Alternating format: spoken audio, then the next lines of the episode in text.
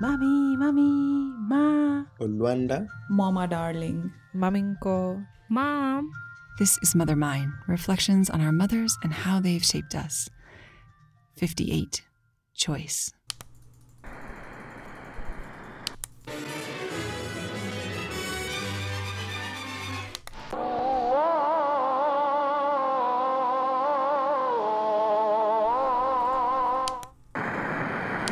Every person has their own normal family. You know what I'm saying? Well, it's like um, when we saw another people living their life with their family, with their parents, we saw them like they're a happy family, but we don't know what's inside of it, right? Well, mine is normal with this kind of way. She always yells at everything but we know that her angriness, her bad mouthing us, it's like um, her love towards us. It's our normal. I always, like, always do everything, like, everything with her. I go out, I watch movies, I uh, eat we have this kind of schedule to eat, right? Like three times a day. That's normal, but we have to eat together. We have to eat together. We have to get breakfast. We have to get lunch. We have to get dinner together. That's a no pass. We cannot like, uh, sorry, I'm going to pass lunch. No, you cannot do that. And we have to throw everything. If my mom just asks, can you help me? Even I'm doing my job, I have to get to her now and then. That's why I really have a tight bond with her. It's ever so tight, we cannot even go out sometimes, and all our life decisions is based on her. We cannot make our own decisions she always remind us not to fall with the same kind of mistakes. So it makes us have to ask her with anything that we're going to do. And that's why we have this kind of big fight in the first place because i want to make my own decision. I want to make my own mistake. Even i make the same mistake as her if she asks us to do something, we have to just say yes. We cannot ask a follow up question. If we don't understand, we have to deal it with ourselves. So before I got married, my mom told me that she don't want to be disturbed by my wife. And my mom's spot is in the kitchen. So if my wife is in the kitchen or downstairs, ask her to go up to your room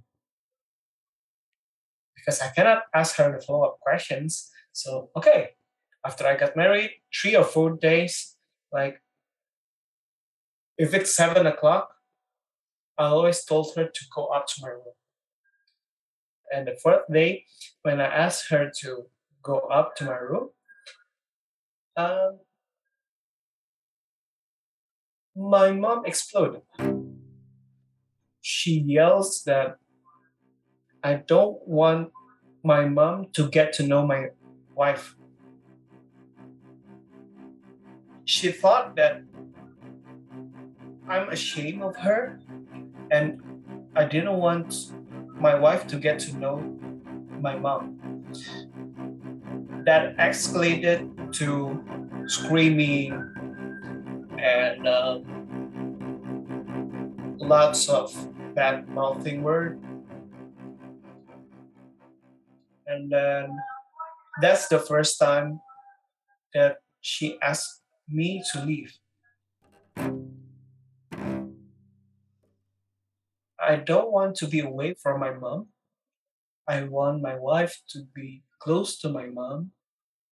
So I stay there and I beg her for forgiveness, even my wife too beg her for forgiveness.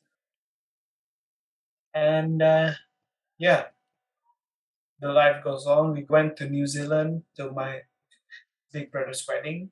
And when we got back from New Zealand, we have another problem. And there's always problems every day. Every day there's always a problem, but it continued to build up until a year and a half of our marriage. We already got a daughter there.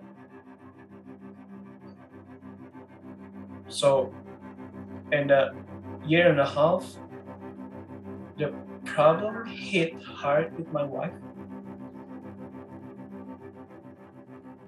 Her feeling, she pressed it down until it escalated big enough and then it blows away. My whole family asked me if you don't tell your mom the problem, we will tell her that. At that point, I asked my family to give me a week. After a week, I sent my wife and my child to her parents' house, and then we were apart for six months.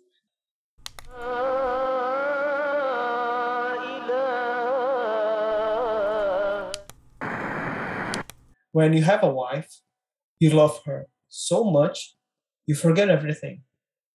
And then when you got a child, you forget about your wife.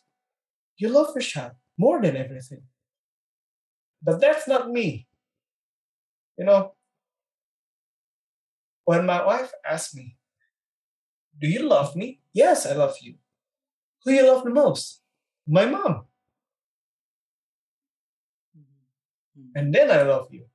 So you put your mom first. Yeah, absolutely. But my love towards her and towards you is 100%. Even if it's killed me, I will give you all 100%. I don't dream to get some jobs. No.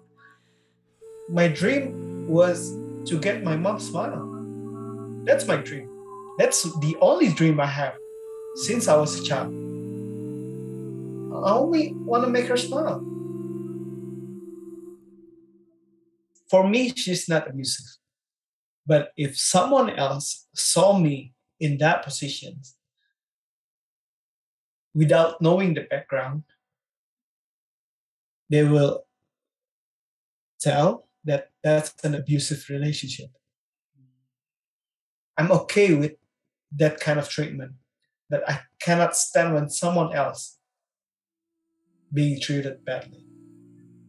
So that's the kind of open up in my eyes and I have to stop this.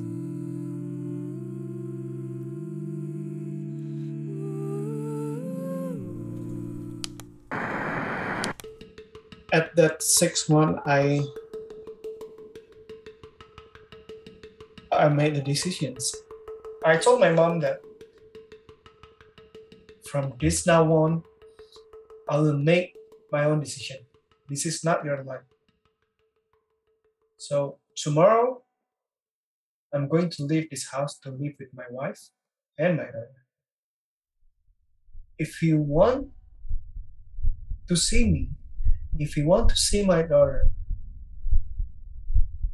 give me the approval. If you make this worse than it already was, you will not see me again.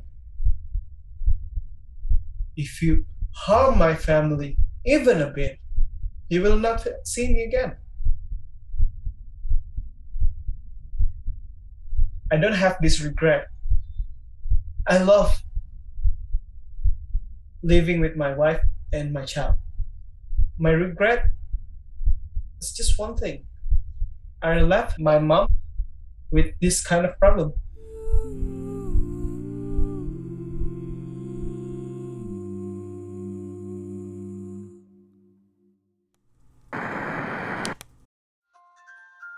Thank you for listening to Mother Mine.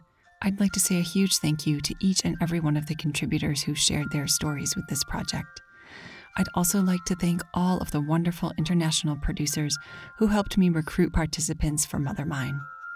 I could not have reached so many people in so many places without you. Thank you all so, so much. In particular, I'd like to thank Sean and his team at In Depth Creative in Jakarta, Indonesia, for recording the contributor in this episode. And finally, I'd like to thank all of our wonderful and generous Kickstarter backers. You are the ones who've brought these stories to life, and I am so grateful. Thank you so much. Mother Mine is created by me, Katie Semro, and produced in conjunction with our mothers ourselves. Buenas noches, mi amor. Duerme bajo el rosal con las manos.